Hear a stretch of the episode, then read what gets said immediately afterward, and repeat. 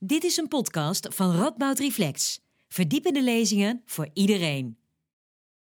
Hallo allemaal, wat fijn dat jullie er allemaal zijn. Goedenavond.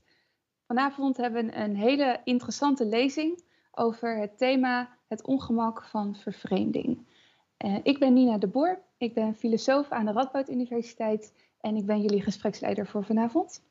Het thema vervreemding is iets wat jullie misschien in meerdere of mindere mate zelf kunnen herkennen. Zo kan je bijvoorbeeld de ervaring hebben dat je wel eens wakker wordt en je niet helemaal jezelf voelt. Of dat je met vrienden bent die je al heel lang kent en toch een soort afstand voelt op een bepaald moment, een soort ongemak. En als je dit soort gevoelens voor een langere tijd hebt, dan zou je kunnen spreken van dat je licht vervreemd bent. Maar wat houdt zo'n vervreemding dan in? Hoe kunnen we vervreemding duiden? En kunnen we er iets aan doen? Of is het iets wat we gewoon moeten accepteren? Nou, vervreemding en veel vragen zoals deze die ik hier heb gesteld, zullen vandaag aan bod komen in deze lezing. Uh, deze lezing uh, die wordt gegeven door twee experts op dit gebied, namelijk Simon Gusman en Arjen Klein-Herenbrink. Uh, Simon Gusman is filosoof en docent visuele cultuur aan de Radboud Universiteit. En hij is recent gepromoveerd op het werk van Sartre. En daarnaast heeft hij een boek geschreven genaamd Avonturen bestaan niet. En dit heeft hij geschreven samen met de andere spreker van vandaag, Arjen Klein-Herenbrink. En hij is ook filosoof aan de Radboud Universiteit en universitair docent. En hiernaast dit boek wat hij geschreven heeft, heeft hij ook andere geschreven.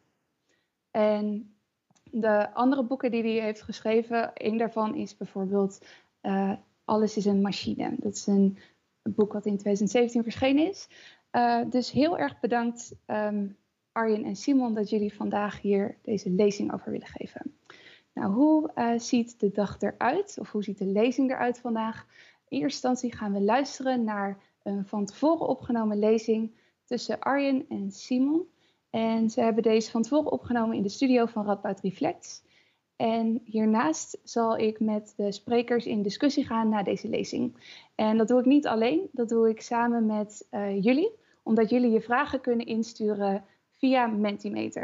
En ik zie dat er al een aantal vragen binnen zijn gekomen, hartstikke leuk. En uh, hieronder ziet u of zie je hoe je hier kan inloggen. En met de code die in het beeld staat, kan je vervolgens op een pagina komen waarbij je je vragen kan stellen. En ik heb een tablet bij de hand. En daarmee kan ik jullie vragen zien. En er zal ik een aantal daarvan zal ik meenemen in de discussie zo meteen. Goed, volgens mij heb ik alles gezegd. Dan wens ik jullie heel veel plezier met deze lezing. Ieder mens wil een identiteit hebben. En ieder van ons wil in zekere zin iets voorstellen. Dat betekent niet dat we allemaal het liefst bekend of beroemd worden, maar het betekent dat ieder mens iets noemenswaardig over zichzelf te vertellen wil hebben. Ten eerste natuurlijk aan jezelf, tegenover jezelf, en ten tweede ook bij het ontmoeten van nieuwe mensen. Ieder mens wil ook tot op zekere, hoog weten, tot op zekere hoogte weten wie hij is. Niet iedereen streeft daarbij naar volledig inzicht in ieder detail van je eigen identiteit, maar ieder mens wil weten waar hij voor staat en wat de belangrijkste aspecten van zijn persoonlijkheid zijn. En dat idee van vast in je identiteit staan, goed jezelf kennen, hebben we hoog in het vaandel staan. Als iemand niet meer weet wie hij is of waar hij voor zijn bed uitkomt, dan heeft die persoon in extremis wat we een existentiële crisis noemen. En die existentie is daarin natuurlijk ons eigen bestaan.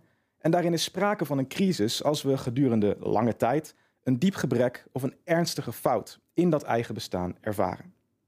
Met een ander woord heet dat fenomeen ook wel vervreemding. Vervreemding is een ervaring van ernstige afstand tot jezelf, of van afstand tussen enerzijds jezelf en anderzijds de wereld waar je in leeft. Het betekent dat je je niet langer thuis voelt of jezelf voelt bij je omgeving en de sociale rollen die de omgeving aan je oplegt. Die identiteit kan dan niet op een voor jou wenselijke manier tot uiting komen. Die ervaring van een kloof tussen enerzijds jouw sociale rollen die de omgeving je biedt en anderzijds je eigen identiteit kan zelfs zo hinderlijk worden dat het je niet eens meer duidelijk is wie je überhaupt zelf bent of wilt zijn. Vervreemding kan dus zo sterk worden dat je niet eens meer een beeld hebt van je eigen identiteit.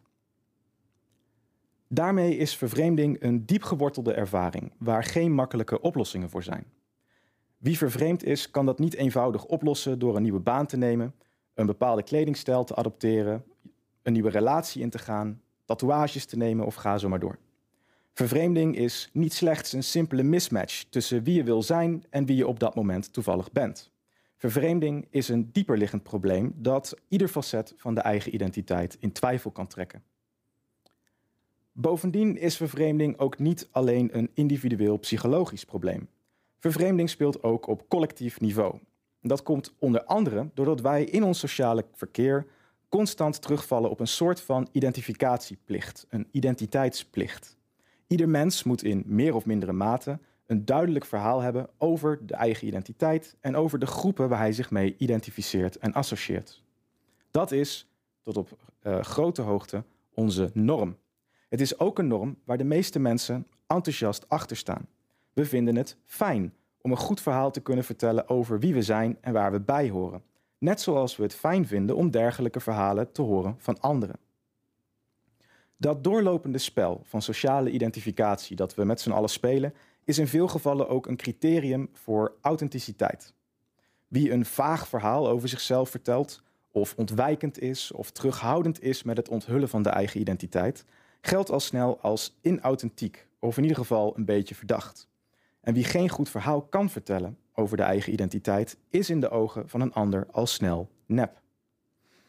Dat geldt overigens ook wie, voor wie een te goed, te glad of te foutloos verhaal over zichzelf vertelt, want dan rijst onmiddellijk het vermoeden dat we hier van doen hebben met een leugenachtig masker, in plaats van de authentieke identiteit van onze gesprekspartners. En daar zien we dat authenticiteit in zekere zin de tegenhanger van vervreemding is. Je bent niet vervreemd als je weet wie je echt bent, daar helemaal achter staat en dat ook nog eens kan uiten.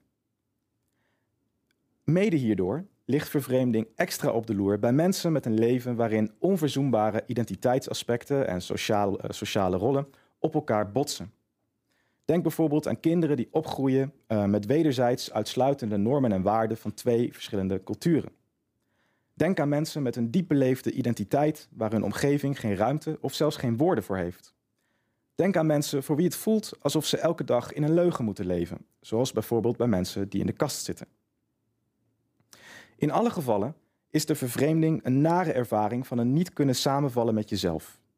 Het kan betekenen dat je je eigen identiteit niet kan uiten in je omgeving.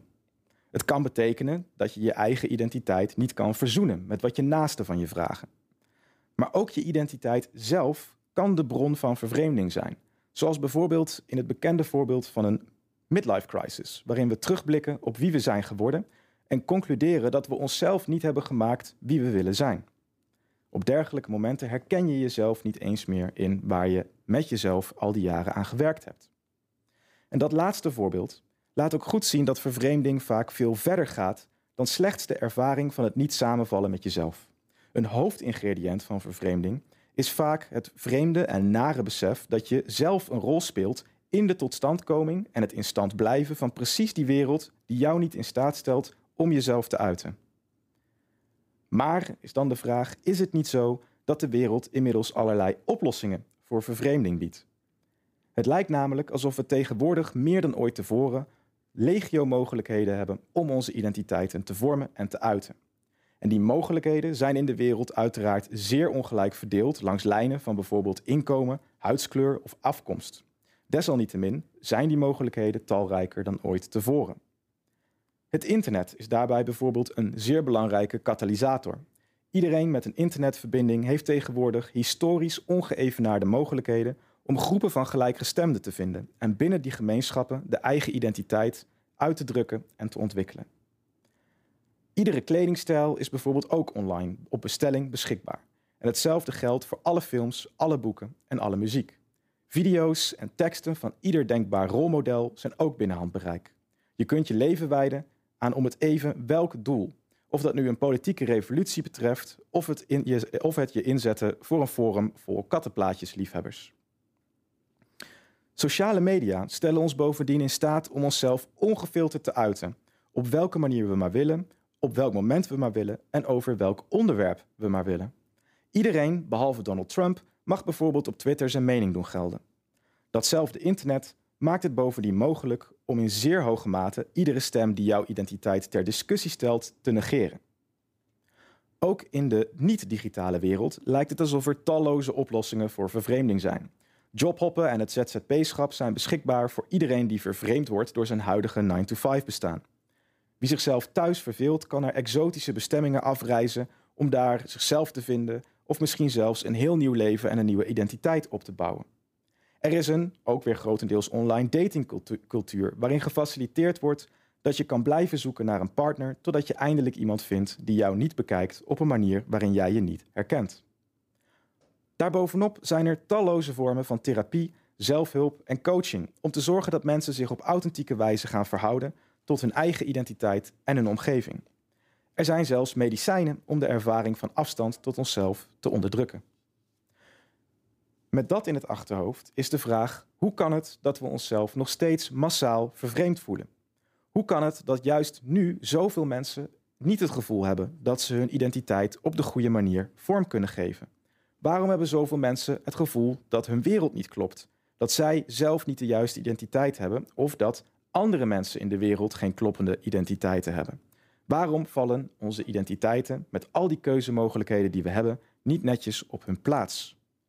Daar willen wij het over hebben. En dat begint met een nadere analyse van verschillende vormen die vervreemding kan aannemen.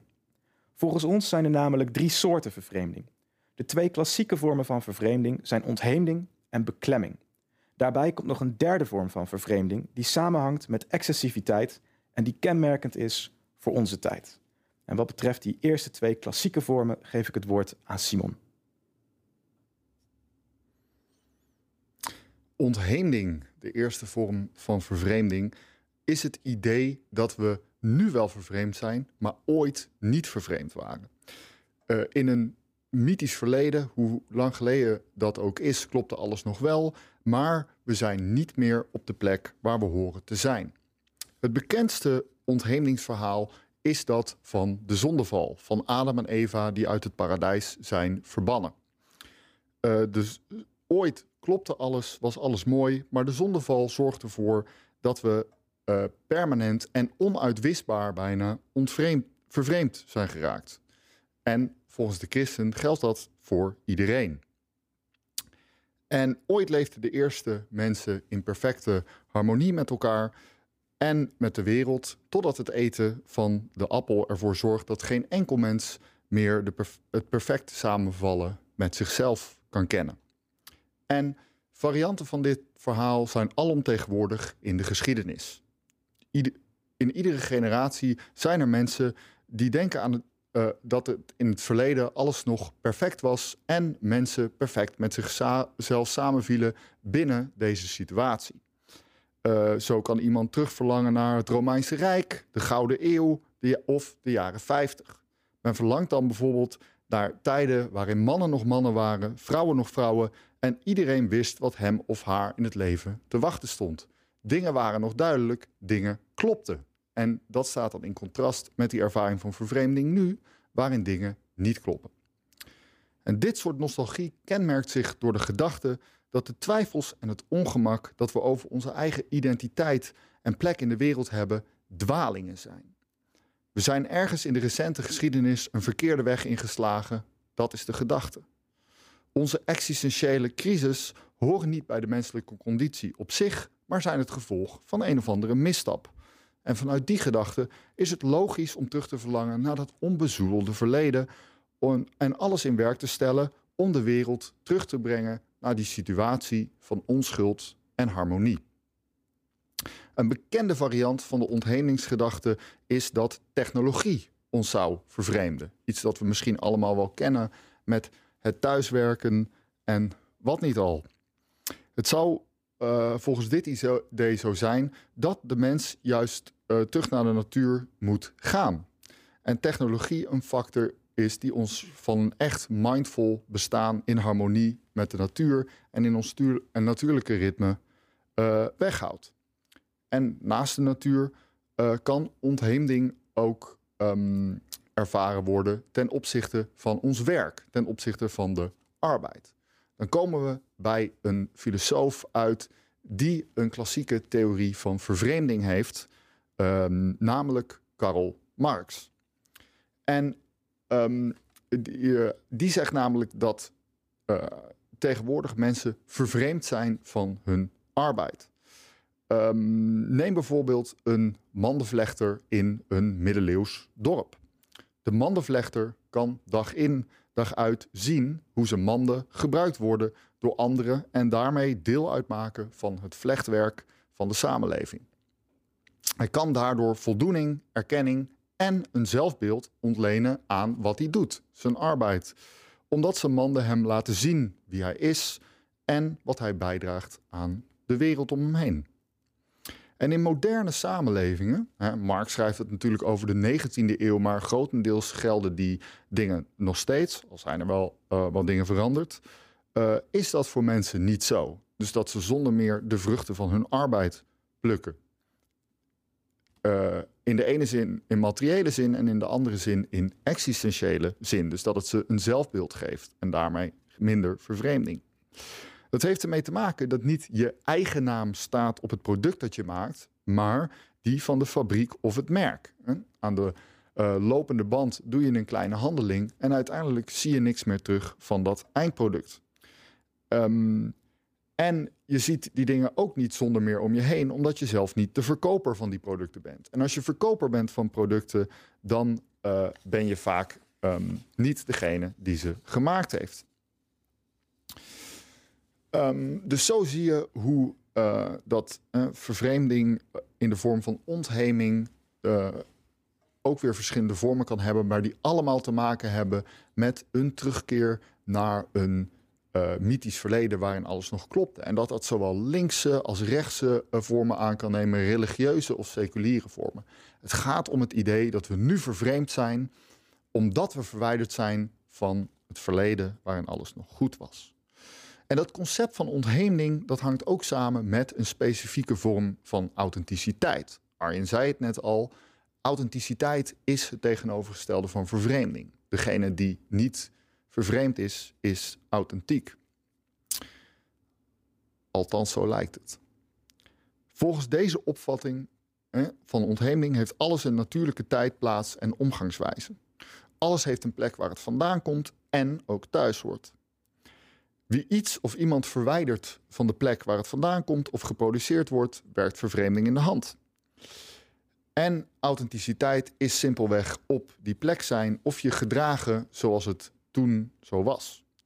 En een heel goed voorbeeld hiervan is een, uh, uh, heeft te maken met hoe wij authenticiteit in het dagelijks leven vaak tegenkomen, namelijk op de verpakking van eten in de supermarkt. Daar staat dan dat het op authentieke wijze bereid is. Um, het idee is dat de authentieke manier om bijvoorbeeld pizza te maken, is ooit in het verleden ergens in Italië vastgelegd. Dat is de echte manier om pizza te bereiden. En iedere graad van uh, verwijdering is een graad van vervreemding. En wat voor pizza geldt, geldt ook voor mensen. De claim van de onthemingsgedachte is dus dat als je mensen op afstand zet van de producten uh, van hun arbeid en de natuurlijke context van die producten, vervreemding het gevolg zou zijn. Door die afstand of verwijdering zullen ze namelijk slechts een mager aftreksel ervaren van wat in het verleden de volledige vruchten van hun arbeid zouden zijn. En dat is niet alleen waar voor de producten en diensten, maar ook voor onze eigen identiteit. Maar is het wel zo makkelijk om terug te gaan naar het verleden toen alles nog goed was? Nee, want deze vervreemding berust op een illusie. Het is natuurlijk helemaal niet zo dat vroeger alles wel klopte. Dat we vroeger in een totale staat van harmonie zijn. Dat is een illusie die we in het heden op het verleden plakken.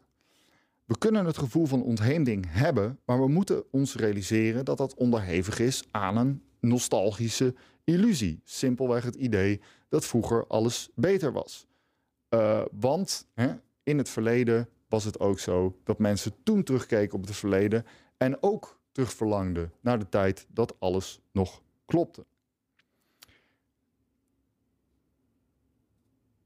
Een mythisch verleden waarin alles klopt, waarin niemand hoeft te twijfelen over wie zij of hij is, waarin de wereld altijd in harmonie is met wie we zijn, is precies dat.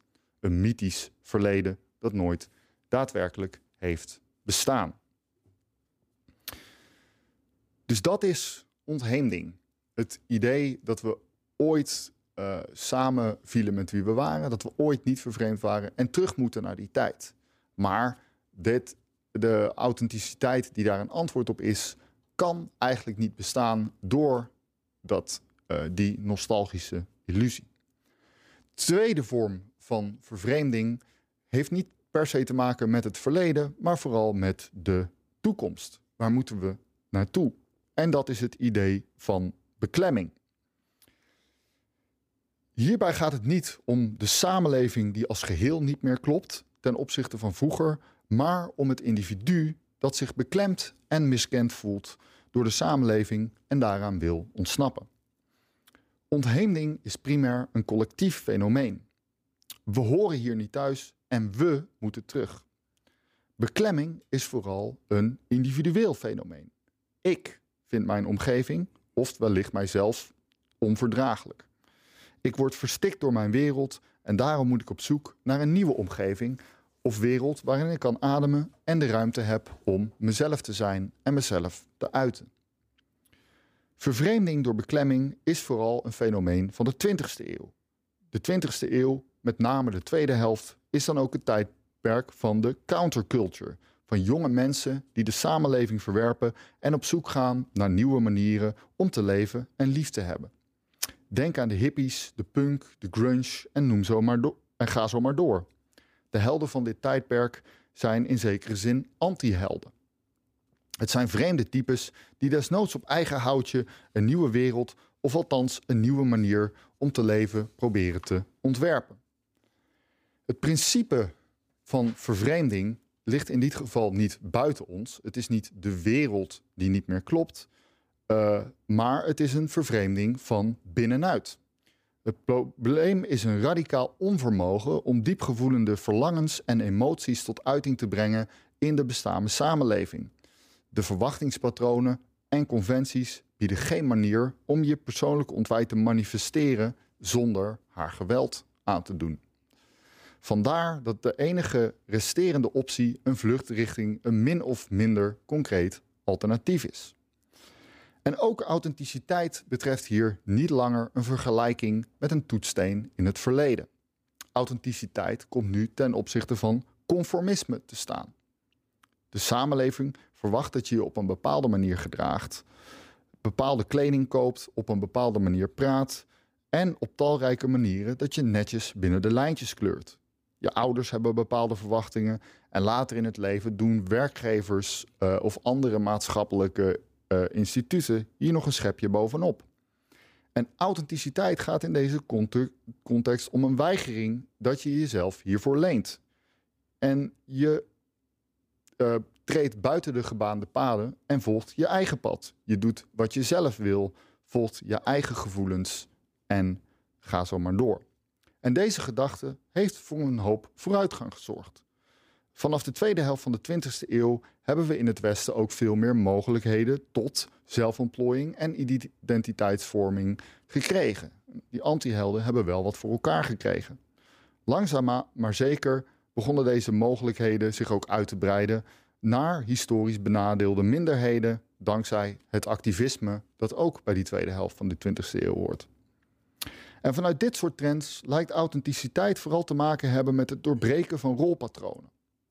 Allerlei aspecten van culturele, politieke en economische context en conventies zijn onthuld als onderdrukkers van de daadwerkelijke identiteiten die mensen koesteren, van wie mensen diep van binnen zijn. Is het dan zo dat we, um, nu we dit losgebroken hebben, geen vervreemding meer kennen? Nee, dat is niet zo. Want er komt nog een derde vorm van vervreemding aan, die typisch is voor ons tijdperk. En daar gaat Arjen meer over vertellen. Ontheemding en vervreemding hebben iets met elkaar gemeen. In beide gevallen draait de problematiek namelijk aan, uh, uh, om een gebrek aan mogelijkheden. Wie ontheemd is, kan in ieder geval voorlopig een vroegere identiteit niet herstellen. En wie beklemd is, kan ook in, uh, weer voorlopig een gewenste identiteit niet beginnen te uiten. De oplossing voor vervreemding en ontheemding is doorheen de geschiedenis dan ook altijd min of meer hetzelfde geweest, namelijk bevrijding. Waarbij bevrijding begrepen moet worden als het vergroten van de ruimte die mensen hebben om een gewenste identiteit te uiten, om een band met hun geschiedenis te herstellen, om een band met hun omgeving of met hun arbeid te creëren of in stand te houden. En natuurlijk als het elimineren van obstakels die de ontplooiing van onze identiteiten in de weg staan.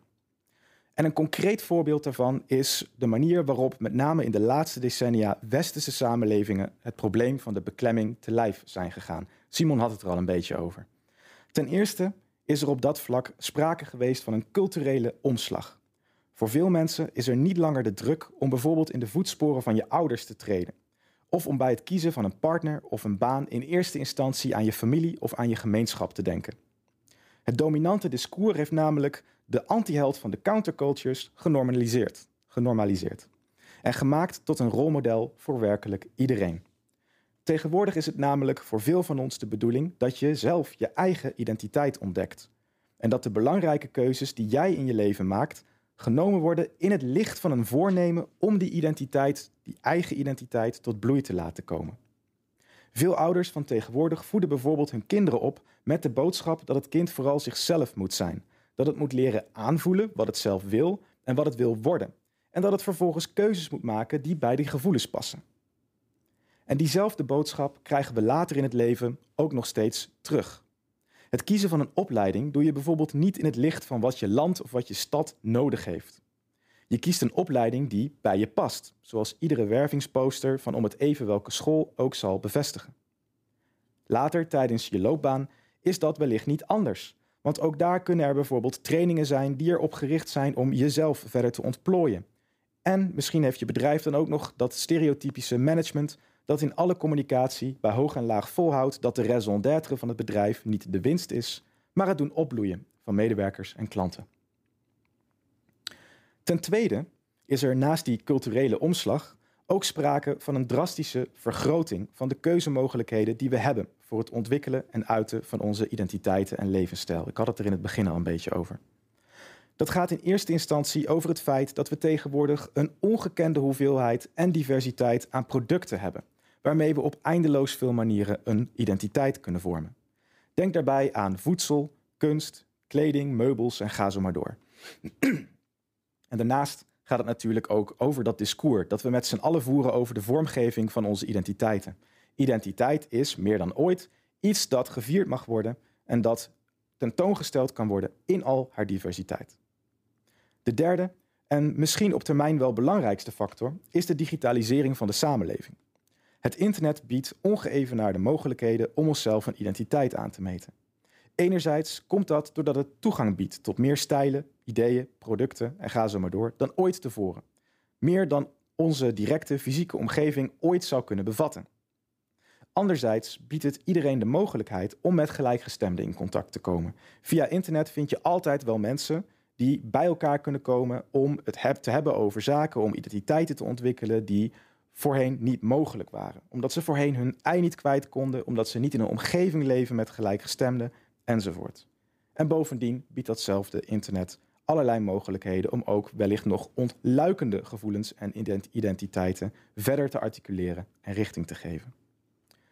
Dus door dat internet lijkt de mogelijkheid tot identiteitsvorming en uiting vrijwel onbeperkt. Je kunt je identiteit bijvoorbeeld volledig opbouwen rond een politieke overtuiging waarmee je elke dag uren doorbrengt in online gemeenschappen die jou voorzien van een oneindige hoeveelheid munitie waarmee je je denkbeelden kan ontwikkelen en versterken zonder ooit een tegengeluid tegen te komen.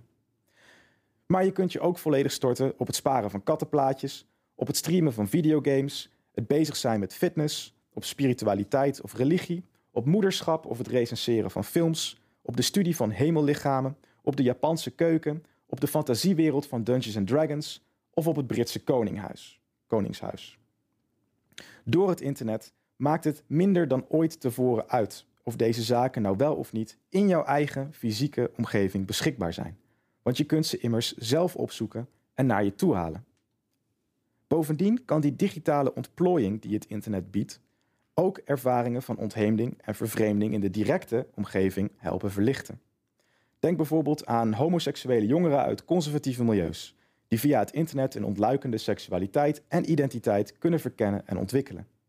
Aan zo'n voorbeeld zien we wederom hoe we de vervreemding in de regel bestrijden door het vergroten van keuzevrijheid en door het vergroten van ruimte waarin een identiteit beleefd en gevormd kan worden. En door de opening van die ruimte in bijvoorbeeld het internet en de op zijn minst digitale handelingsvrijheid die daarmee gepaard gaat, verkleinen we als het ware de grip die beklemmende mechanismen op ons kunnen hebben. Op dit punt is het wel belangrijk om weer te zeggen dat die toename van reële keuzemogelijkheden natuurlijk niet iedereen in gelijke mate treft. We willen op geen enkele manier suggereren dat iedereen door het internet magisch vrije keuze heeft om te worden wie ze wil zijn. Maar ondanks het voortdurende voortbestaan van grote ongelijkheden en van ernstige vormen van vervreemding, kunnen de sociale, politieke en technologische ontwikkelingen van de afgelopen decennia niet worden ontkend. En daarmee geef ik het woord weer aan Simon.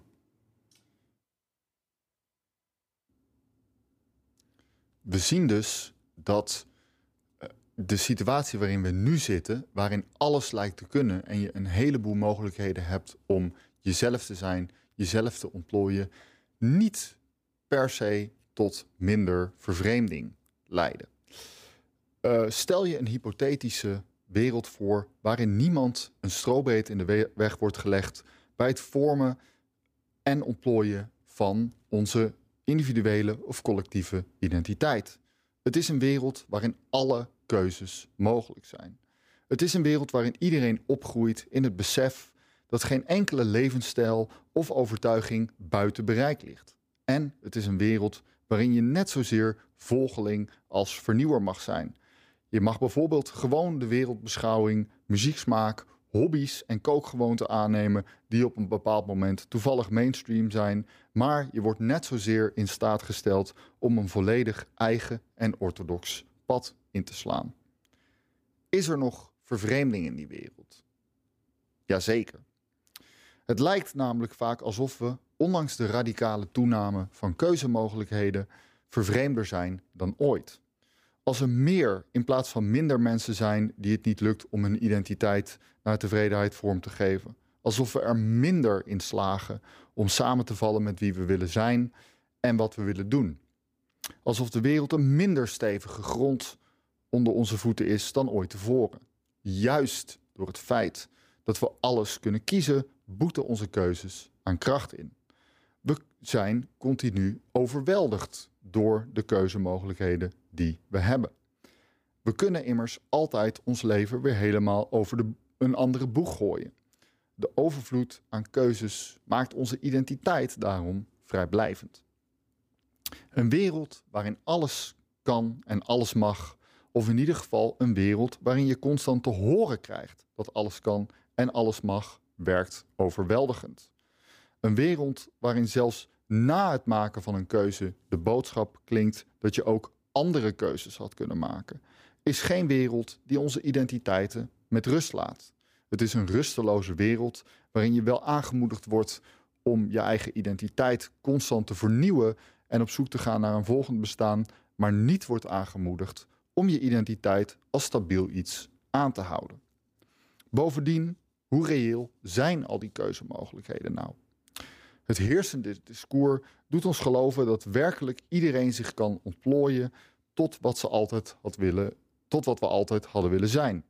Iedere baan, iedere liefde en ieder avontuur ligt binnen handbereik, zo wordt ons verteld. Het enige dat je ervoor nodig hebt is wat wilskracht, een internetverbinding en misschien een zelfhulpboek. Maar worden die keuzes wel echt aan mij geboden? Zijn ze niet gericht aan een abstract soort mens aan iemand die geen echte woonplaats heeft, die geen echt lichaam heeft en die geen echte sociale plek in de wereld inneemt. Dat ehm, eh, zien we bijvoorbeeld in de Amerikaanse mythe dat iedereen uh, van het land president zou kunnen worden. Of op zijn minst een succesvolle ondernemer of acteur of noem maar op.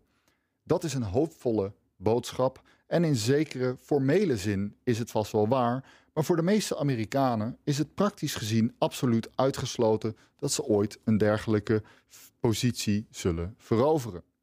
Of neem het soort van neo-spirituele bestaan dat tijdschriften als de Flow en Happiness je proberen te slijten. Ook daarbij wordt gedaan alsof het pad naar geluk en welzijn een kwestie is van keuzes die iedereen in principe kan maken. Wie net iets langer nadenkt, realiseert zich echter al vrij snel dat lang niet iedereen het tijd heeft en het budget heeft om haar leven te vullen met dure yoga-cursussen, luxe geurkaarsen, reisjes naar spirituele bestemmingen en organic power food. En dat leidt tot de vraag of die keuzemogelijkheden wel echt voor ons bestaan. Bestaan ze um, om mij te helpen mijn identiteit en mijn levenswijze te ontplooien, of bestaan ze om mij in staat te stellen om eigenlijk iemand anders rijk te laten worden? Het lijkt er dus op dat de klassieke oplossing van de eerste twee vormen van vervreemding, dat wil zeggen het uitbreiden van keuzevrijheid om ontheemding en beklemming tegen te gaan, een derde vorm van vervreemding in de hand werkt. En die derde vorm van vervreemding is overweldiging. Overweldiging is dus in deze context de ervaring dat we te veel keuzemogelijkheden hebben om onze identiteit vorm te geven. Het is een gebrek aan houvast. Je mag iedereen zijn die je wil, dus waar vind je dan nog een grond of een reden om deze plaats in te nemen en deze keuzes te maken en vervolgens bij die keuzes te blijven? Overweldiging betekent het gebrek aan manieren om je identiteit en keuzes gewicht te geven. En hoe kunnen we dan op deze vorm van vervreemding reageren? Kortom, wat is identiteit? Wat is authenticiteit in een tijdperk waarin alles kan? Nou, ten eerste kunnen we natuurlijk niet terug naar een situatie waarin we te weinig te kiezen hebben. Dan zouden we immers ook vervreemd raken. Dan zouden we in een situatie, dan zouden we een nostalgische illusie plakken op uh, een mythische tijd waarin alles nog goed was en niet iedereen maar deed wat hij wilde, maar iedereen zijn plek wist. En we hebben al gezien dat dat niet klopt. Ook uh, is het niet zo dat we per se uh, meer um, inkaderingen moeten hebben van wie we moeten zijn. Dat zou immers tot beklemming leiden. En dan zijn we weer terug bij af. De oplossingen van uh, de eerste twee vormen van vervreemding zorgen voor de derde vorm, overweldiging. Maar de simpele oplossingen daarvoor leiden weer tot de oude vormen van vervreemding. En zo blijven we in een cirkel van vervreemdingen zitten. Van beklemming, ontheemding en overweldiging. En toch zijn er wat mogelijkheden om anders na te denken over onze vervreemding, over overweldiging en daarmee een, uh, toch na te denken over wat een authentiek bestaan dan kan zijn. Ten eerste is het het besef van hetgeen dat we net al duidelijk maakten. In een wereld waarin we in principe alle keuzes kunnen maken, moeten we ons beseffen dat dit in de praktijk niet mogelijk is. Het is niet mogelijk omdat we altijd al een concreet persoon zijn die gevormd is door de keuzes die we al, al hebben gemaakt. Alleen het serieus nemen van de keuzes die we al hebben gemaakt stelt ons in staat om de keuzes die we nog moeten maken gewicht te geven.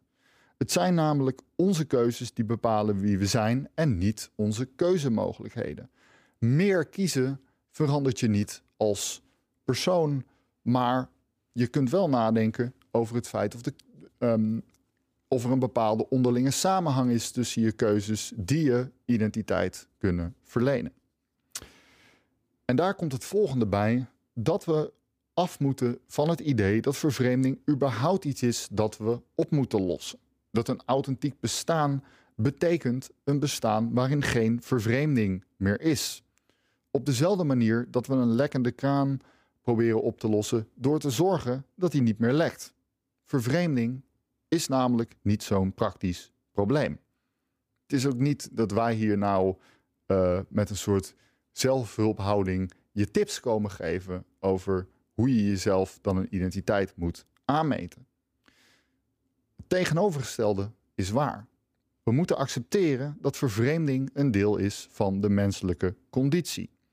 Dat betekent dat het permanent deel uitmaakt van het bestaan.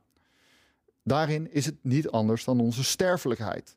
Het feit dat je sterfelijk uh, bent, is geen probleem dat je tijdens je leven op een of andere manier kan oplossen. Bijvoorbeeld door op magische wijze onsterfelijk te worden. En als dit wel zo is, en er zijn natuurlijk genoeg verhalen, films, et cetera, die gaan over mensen die proberen ten opzichte van technologie sterfelijkheid op te lossen, is het meestal een metafoor voordat ze het niet echt kunnen accepteren dat het er gewoon bij hoort. Sterfelijkheid is iets waartoe je je moet leren verhouden. En op dezelfde manier is vervreemding niet iets dat we permanent kunnen uitbannen door terug te keren naar vroeger of door los te breken uit het heden naar de toekomst of door een wereld van oneindige mogelijkheden te creëren. De mens is namelijk in de kern van de zaak een wezen dat haar identiteit niet alleen is, maar zich daar ook toe verhoudt. Er is in ons altijd een bepaalde afstand tot onze eigen gedachten, emoties, gewoontes en overtuigingen. Over al die zaken kunnen we ons altijd de vraag stellen: past dit wel bij mij en wil ik wel de persoon zijn die ik ben? En wanneer die vraag opkomt, kunnen we ons weliswaar slecht voelen, maar dat betekent niet dat er sprake is van een defect dat gerepareerd kan worden. De mens is simpelweg een vervreemd wezen. En dat besef is een begin van een oplossing. Wie accepteert dat de mogelijkheid tot een vervreemde ervaring van onszelf gewoonweg bij het leven hoort, zet de eerste stap om meer afstand te creëren tussen enerzijds zichzelf en anderzijds de sociale druk om onszelf constant te optimaliseren en opnieuw uit te vinden. Er kan dan in mindere mate gecapitaliseerd worden op onze innerlijke onrust. Het helpt ook om ons te beseffen dat de meeste keuzes die we zogenaamd geboden worden uiteindelijk vrij oppervlakkig zijn. Het merendeel ervan heeft te weinig tot niets te maken met de vraag naar wat voor persoon we in de kern genomen willen zijn. Kortom, vervreemding is een groot probleem dat mensen op allerlei momenten voelen. Het is het idee dat we onze identiteit niet kunnen vormgeven op de manier hoe we willen. Wij hebben dat gevoel uh, opgesplitst in drie varianten. Ontheemding, het gevoel dat het uh, alles ooit wel klopte en dat als de samenleving teruggaat naar die vorm, we uh, geen vervreemding meer voelen als individuen. Beklemming, dat we als individu niet passen in de verwachtingen van de samenleving en daarmee los moeten breken en ons eigen pad moeten vinden. En tot slot overweldiging. Het idee dat we juist zoveel keuzemogelijkheden hebben en zoveel dingen kunnen doen waarmee we onze identiteit vorm kunnen geven, dat we door ons door gebrek aan houvast onze keuzes niet meer de impact lijken te hebben uh, die ze moeten hebben en we ons daartoe vervreemd, daarom vervreemd voelen. Het is lastig om een oplossing te vinden voor het probleem van vervreemding, behalve te accepteren dat het een probleem is dat eigenlijk niet opgelost kan worden, maar deel uitmaakt van wie we zijn. En dat precies het feit dat we onze identiteit vorm kan geven, ervoor zorgt dat we niet met onszelf samenvallen en daardoor altijd een beetje vervreemd zijn. Simon en Arjen, heel erg bedankt voor uh, deze lezing. Ik uh, heb uh, heel erg meegeschreven, want er kwamen allemaal hele interessante vraagstukken en noties aan bod. En één ding waar ik op het eind over nadacht, eigenlijk wat jullie stellen, is het is eigenlijk het is een probleem, maar eigenlijk moeten we doen alsof het niet een probleem is. We moeten het accepteren en er soort van, ervan uitgaan dat het nou bij het bestaan hoort. Um, daarbij leg je het soort van accepteren van de vervreemding, leggen jullie best wel bij het individu. Dat het iets wat een individu is, dat die anders naar het leven moet kijken. Uh, ligt hierbij ook een functie voor de samenleving? Ja, ik denk zeker van wel. Het is, dus, dus de vergelijking is in zekere zin dat vervreemding in dezelfde categorie zit als sterfelijkheid. Je sterfelijkheid is niet iets dat je uh, kan oplossen. Dat is iets waar je gedurende je leven leert toe verhouden. Met vervreemding is dat hetzelfde. Maar net als met sterfelijkheid is dat natuurlijk uh, ergens een veel te zware taak om alleen maar aan individuen te geven. dus net uh, in de lezing hoorde je ook veel voorbeelden van hoe de vervreemding aangewakkerd wordt door heel veel sociale fenomenen digitalisering is daar één aspect van. Een bepaalde beeldcultuur die, die jou aanmoedigt om constant jezelf te ontplooien. Om nooit tevreden te zijn met jezelf. Uh, en die jou leert te vinden dat je echt moet opzoeken waar je echt samen kan vallen met jezelf. Uh, dat soort sociale fenomenen zullen natuurlijk ook deel zijn van uh, hoe wil je deze problematiek aanvliegen en oplossen. Dus dat kan je niet alleen in je eentje doen. Dat gaat ook om meer collectieve beslissingen van hoe we ons daartoe verhouden en oriënteren. Wat ja, ik wil er nog aan toevoegen dat het zeg maar, um, ik denk dat waar wij naartoe streven een soort tussen iets is tussen zeg maar oplossing en uh, je erbij neerleggen van ja, je bent nou eenmaal ver, vervreemd, hou maar op. Het is nog steeds een negatief gevoel en je kan er nog steeds anders over uh, nadenken, maar ermee leren leven met het feit dat je niet met jezelf samenvalt en dat je dus anders moet nadenken over hoe je je tot je identiteit verhoudt, is wel iets anders dan het willen oplossen alsof het een. En dat er dan nooit meer vervreemding is. Dat dan alles voor eens en altijd goed is. En ja, dat geldt inderdaad, eh, zoals Arjen al zei, zowel op individueel als collectief niveau. En daarbij, en ook zeker op collectief niveau, gaat het ons ook om um, Erkenning voor vervreemdingsproblematiek. Het serieus nemen van vervreemdingsproblematiek. Dus een van de voorbeelden die we in de lezing noemen. Eh, van bijvoorbeeld mensen die, omdat ze kinderen van twee culturen zijn, als het ware gevangen zitten tussen die twee culturen. Zich nooit uh, volledig thuis voelen bij het een en zich nooit volledig thuis voelen bij het ander. Uh, hetzelfde met het voorbeeld van mensen die bijvoorbeeld in de kast zitten omdat ze in een milieu wonen wat uh, bijzonder negatief zou reageren op uh, hun uit de kast komen als homoseksueel bijvoorbeeld. Dat, um, ja, dat, dat, lijken, bijvoorbeeld, dat lijken al snel aparte casussen, maar onder die noemer van vervreemding proberen wij te laten zien van nee, dat zijn dezelfde soort problemen. Die spelen voor een heleboel mensen op een heleboel verschillende manieren. En het is belangrijk om die bijzonder serieus te nemen. Ja, want daar is inderdaad ook, in zo'n situatie zou je niet zeggen: uh, Goh, oké, ja, je voelt je misschien wat vervreemd van je leven, maar dat is iets waar je, wat je moet accepteren dat dat ook deel is wat bij het leven hoort. In dat soort casussen zou je zeggen dat het wel echt daadwerkelijk iets anders is of echt een probleem waar ook iets aan gedaan moet worden. Dus hoe maak je dan dat onderscheid tussen vervreemding dat eigenlijk intrinsiek is aan het leven versus vervreemding wat uh, wat dat niet is. Of waar dus wel een soort oplossing voor gevonden moet worden. Die, uh, die intrinsieke aard ervan die gaat eigenlijk om een soort limietbegrip.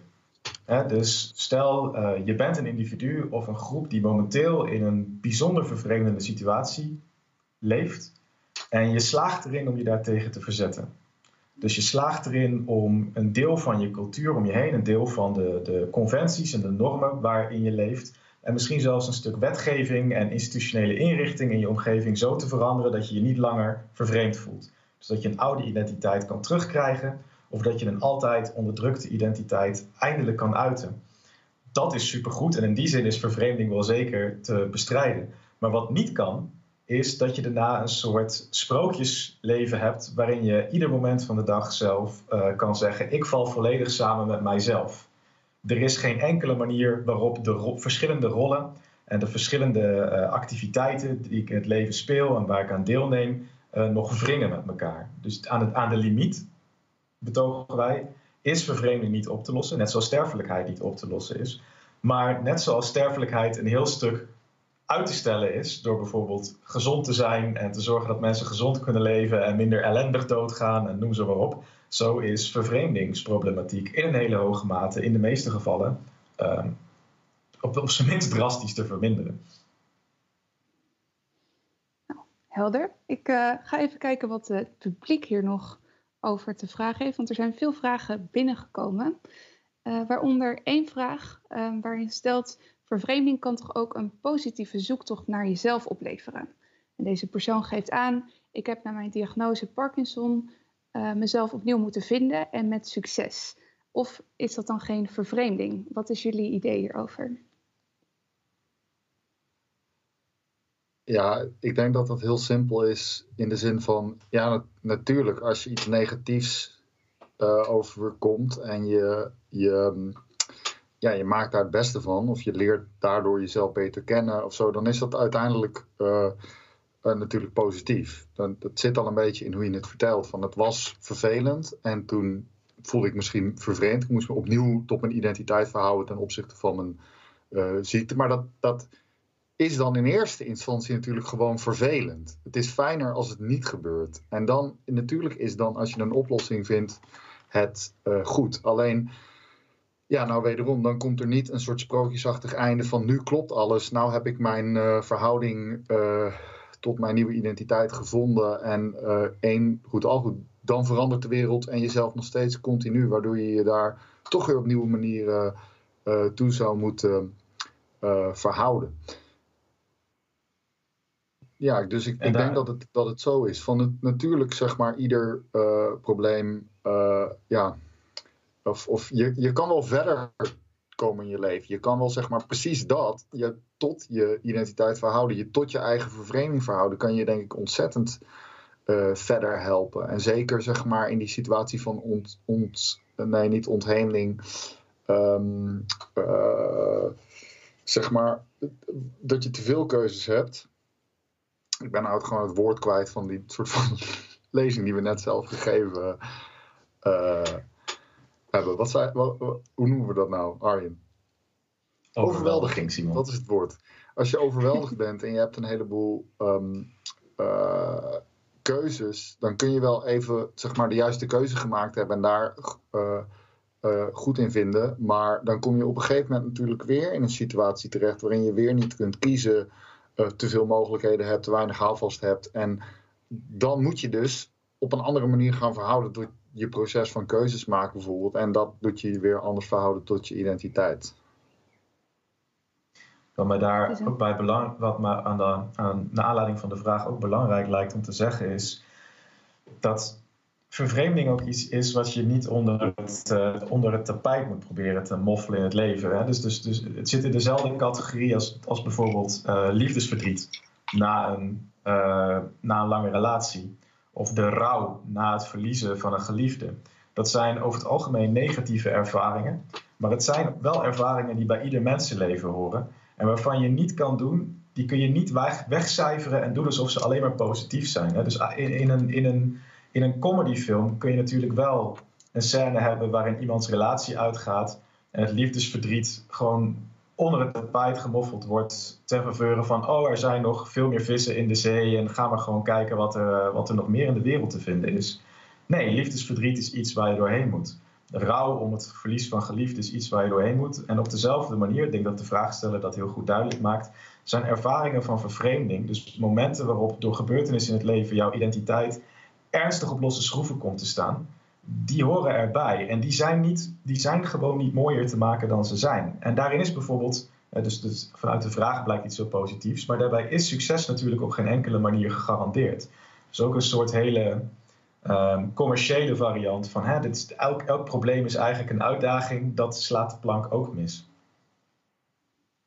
Maar je zou wel kunnen stellen dat, of tenminste het lijkt me een negatief beeld als je stelt dat je steeds, dat het een soort cyclus is. Dat je um, geen progressie maakt in het ontwikkelen van je identiteit of ontwikkelt wat je zelf wil. Dat je niet dus, dat er geen punt is waarbij je je dan, niet een punt waarbij je je volledig matchend voelt bij wie je bent. Ik dat hebben we nu soort van aangenomen dat dat is een illusie.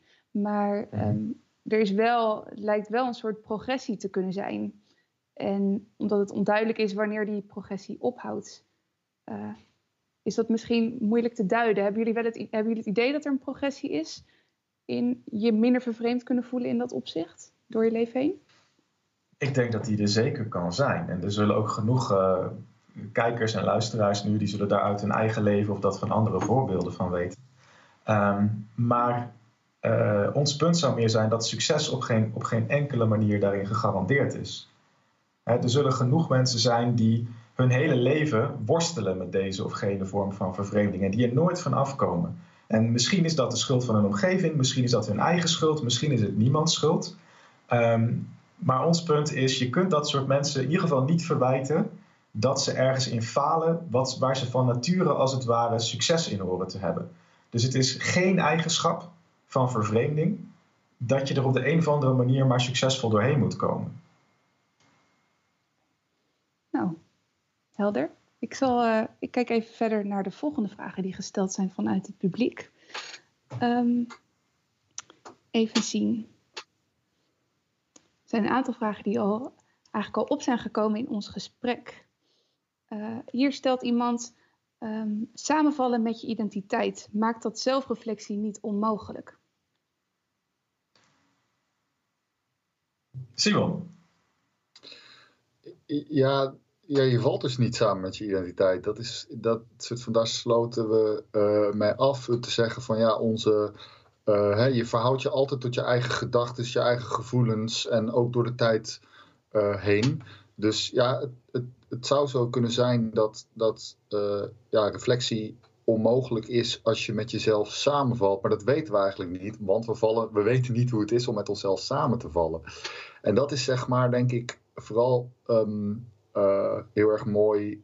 Uh, als je kijkt naar mensen, dus, dus eigenlijk ontheendingsgedachten die denken van ja, je kan op een of andere manier wel met jezelf samenvallen. En dat is dan niet uh, strikt genomen zo, maar we kunnen met z'n allen zeg maar een soort maatschappij creëren waarin iedereen de juiste plek heeft, de, alles um, verloopt zoals het moet verlopen. En dan hoeven we er dus niet meer op te reflecteren.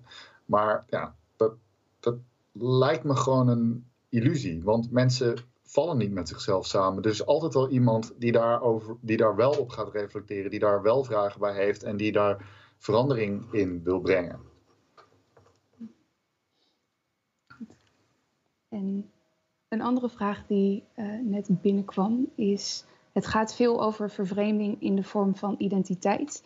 Maar hoe moet men omgaan met materiële vervreemding, zoals die beschreven door Marx? Nou, in zekere zin zijn die twee niet uh, volledig ongerelateerd. Ja. dus het idee is, waarom, waarom is materiële vervreemding erg?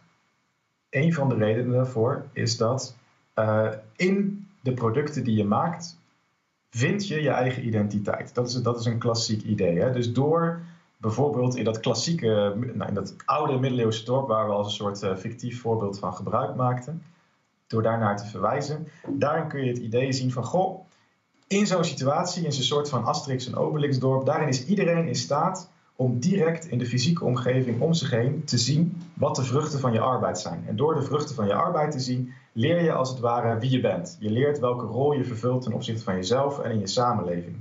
Dus daar zie je al heel duidelijk dat er een, materieel aspect is aan het ontdekken van je eigen identiteit. Zover liggen die twee niet, niet, niet zozeer uit elkaar. Natuurlijk is er wel het aspect, uh, kun je altijd het aspect hebben van, goh, um, de vruchten van mijn arbeid worden maar afgepakt. Hè, die worden ergens naar de andere kant van de wereld uh, uh, verplaatst, vervoerd en daar verkocht en ik zie er nooit iets van terug. Maar dat uitzicht uiteindelijk binnen een vervreemdingsdiscours weer in die vervreemdingen identiteit die je zelf ervaart.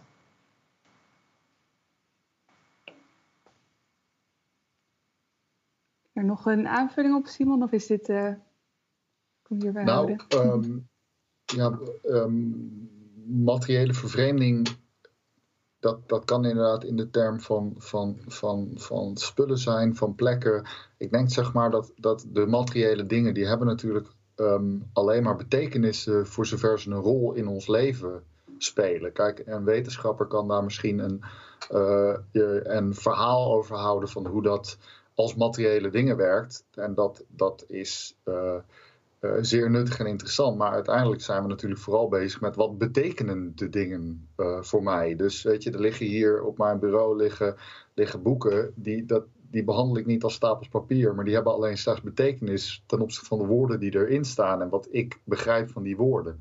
Dus je, je, je identiteit is nooit iets dat bestaat zonder een wisselwerking met de buitenwereld überhaupt. Dat een gedachte gaat altijd over iets buiten je. Een emotie gaat altijd over iets uh, buiten je. Of is in ieder geval heeft daar iets mee te, te maken. Dus ik, ik denk dat die twee, dat, dat als wij het hebben over identiteit, dat bijna niemand, denk ik, dat echt ziet als een soort loszwevende soort van geest.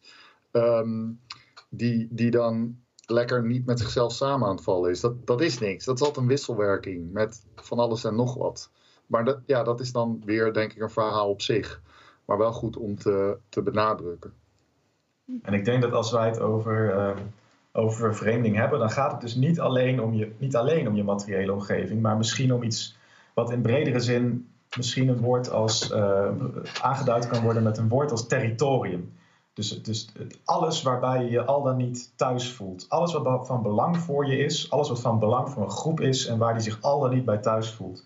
En dat kan gaan om een fysieke plek, maar dat kan ook gaan om ideeën, dat kan ook gaan om economische producten, dat kan gaan om symbolen enzovoort. Dus dat is een veel bredere set dan uh, ja, het woord materie of materialiteit uh, lijkt te impliceren.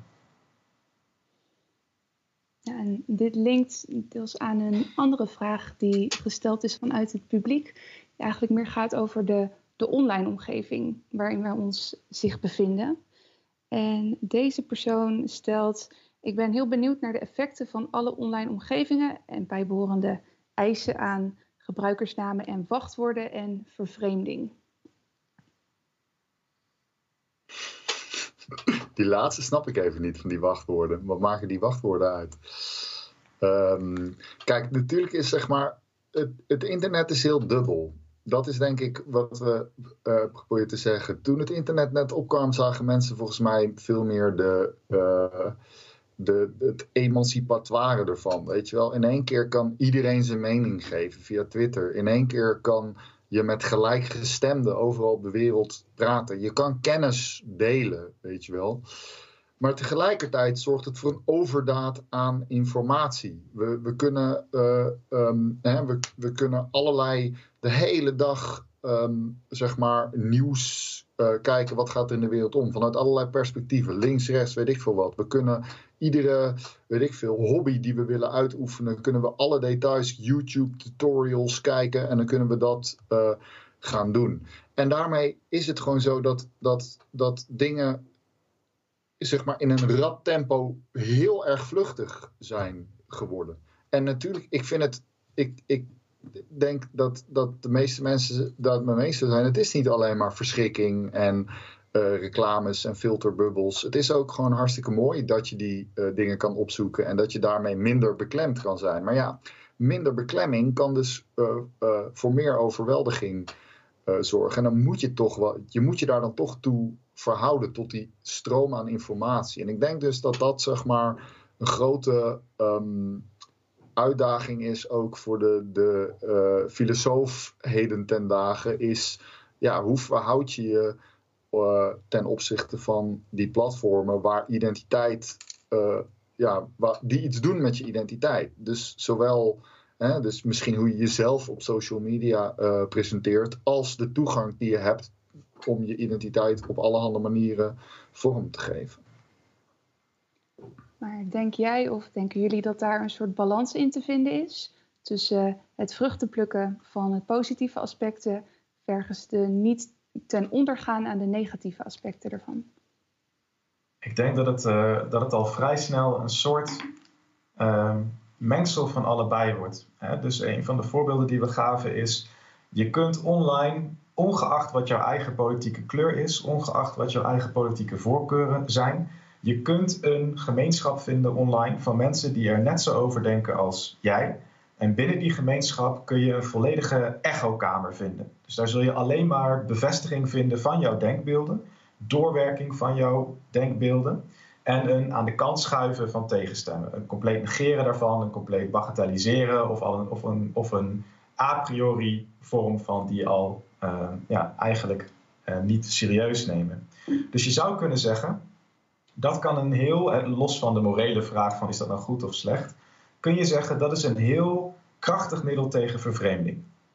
mensen die het gevoel hebben dat ze te midden van anderen leven, die totaal niet snappen hoe hun eigen wereldbeeld uh, ja, eruit ziet. Die kunnen online opeens mensen vinden die, denk, die ze laten denken van oké, wauw, eindelijk is er een gemeenschap van gelijkgestemden die ook de wereld ziet zoals ze is. Hè? Die, zoals ik haar wil zien, zoals ik denk dat ze is.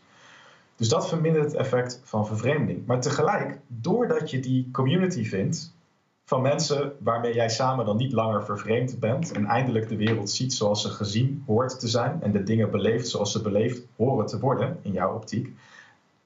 De kloof tussen die gemeenschap en de rest van de wereld, die wordt natuurlijk veel groter. Dus op het moment dat jij van dat forum af bent, uh, van die chatgroepen af bent, en je loopt weer rond in de supermarkt of op je werk of waar dan ook, in het, in het centrum van een stad, noem maar op, of je kijkt op het nieuws, dan kan de vervreemdingservaring nog sterker worden. Hè, omdat er een veel grotere kloof is tussen die community, waarin alles klopt en waarin alles uitgelegd wordt in de termen die jij graag wil, enerzijds, en het, tussen haakjes, echte leven buiten het internet anderzijds. Dus het is een soort duw- en trekwerk wat je daar ziet ontstaan. Ja, dit relateert al aan een andere vraag over gemeenschapszin die is binnengekomen via de chat. En uh, deze persoon stelt: Het lijkt mij alsof mensen met een sterke religieuze overtuiging minder negatief effect ondervinden van vervreemding. Herkent u dit en wat is uw visie hierop? Nou, uh, Sil?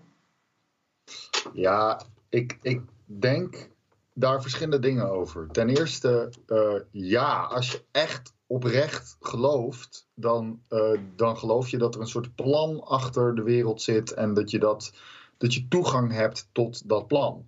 Nou zullen de meeste mensen in ieder geval uh, um, die gelovig zijn, daar helemaal, zich helemaal niet op die manier toe verhouden, omdat ze doorhebben van ja, maar bijvoorbeeld het uitleggen van uh, een, een, religieus geschrift is helemaal niet zo makkelijk en eenduidig als het lijkt. En uh, je moet je dan ook als gelovige steeds opnieuw verhouden tot een veranderende wereld. Dus dan heb je misschien een soort collectieve vervreemding van hoe moeten wij ons als groep uh, verhouden ten opzichte van een veranderende buitenwereld.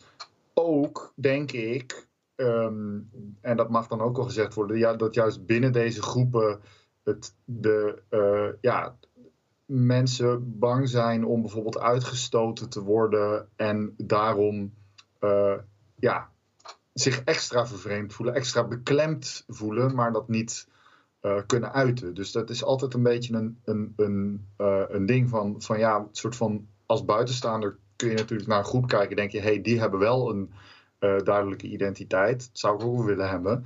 Maar ik denk dat dat nooit zo eenduidig is als, als dat het lijkt. Ondanks dat er echt wel mensen zijn die um, geen vervreemding voelen. Maar we zeiden ook al in het begin zoiets van. Uh, uh, Arjen, dat zei jij over dat mensen die met te veel overtuiging een verhaal hebben over wie ze zijn, dat we dat verdacht vinden. En dat is volgens mij uh, heel erg goed. Als mensen te eenduidig um, zoiets hebben van nou, het leven klopt allemaal precies. Daar zijn, komen helemaal geen soort van negatieve, moeilijke dingen bij kijken. Als me een keer iets moeilijks overkomt, is dat alleen maar een levensles om uit te leren. Dat, dat, dat wekt wantrouwen op. En ik denk dat het terecht zo is. Waarom? Omdat wij als mensen gewoon weten van het is niet altijd zo eenduidig, het bestaan. En daar, daar wil ik wel wat aan toevoegen. Eén uh, heel vernuftig mechanisme in veel religie en in het katholieke geloof dat bijvoorbeeld de biecht, is dat ze uh, in zichzelf een plek bieden om, uh, voor, voor een gelovige, om om te gaan met hun gevoelens van er niet bij horen. Om om te gaan, om een plek te geven en om uiting te geven aan hun gevoelens dat er iets niet klopt. Of dat, ze er, of dat je er als individu niet in slaagt om te leven naar de regels en de overtuigingen van de groep, regels en overtuigingen waar je misschien zelfs achter staat, enzovoort. En via mechanismen zoals de biecht probeert een religie daar als het ware een, een, in zichzelf, in haar eigen immanentie, een plek aan te bieden. Het probleem natuurlijk is dat daardoor de vervreemding ook weer zowel verminderd als verergerd kan worden. Hij kan verminderd worden doordat er inderdaad een plek is om die ervaringen van een kloof, van een afstand, van een niet kloppen te uiten. Maar tegelijk is daar een bepaalde, uh, bepaalde uh, voorwaardelijkheid aan verbonden. Want het is natuurlijk niet de bedoeling dat je die als gelovige gaat uiten tot op het punt dat je zegt: en om deze redenen trek ik het niet langer om in deze religie te blijven, ik ga eruit. want daar is natuurlijk geen mechanisme voor. Ja, je kunt natuurlijk wel weggaan, maar dan is er niks meer aan je te, aan je te redden. Soms zelfs in, in, in meer, meer dan één zin. Dus dat is ook weer zo'n punt waarop vervreemding aan de ene kant ondervangen wordt door een aantal mechanismen. Dus een heel sterke set regels en overtuigingen die verklaart hoe de wereld in elkaar zit, hoe je je moet gedragen enzovoort. Daarnaast ook een set, een set, laten we zeggen, subprocedures om je ongemak te kunnen uiten. Maar daarin kunnen mensen natuurlijk ook tegen een grens aanlopen. En dat is uiteindelijk de grens van ja, ga je ervoor kiezen om hier bij te blijven horen of niet? Dus ga je bijvoorbeeld in een conservatieve gemeenschap je, uh, je homoseksuele gevoelens blijven uiten, in een soort biechtvorm, dat, en, en er niet naar handelen enzovoort? Of zeg je nee, stel hier de grens tot hier en niet verder ik heb nou eenmaal gevoelens, ik heb nou eenmaal, eenmaal een aspect van mijn identiteit dat niet te verzoenen valt met deze gemeenschap en ik ga weg. Want anders blijf ik voor mijn leven vervreemd. Met alle negatieve gevolgen van die. Oké, goed.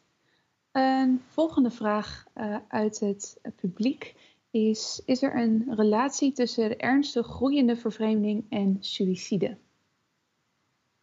Dat weten wij niet. Dat, uh, daar zou je sociale wetenschappers uh, naar moeten vragen. En daar, dat is ook een dermate serieus uh, onderwerp dat ik daar ook geen, geen educated guess naar ga doen. Ja. Wel.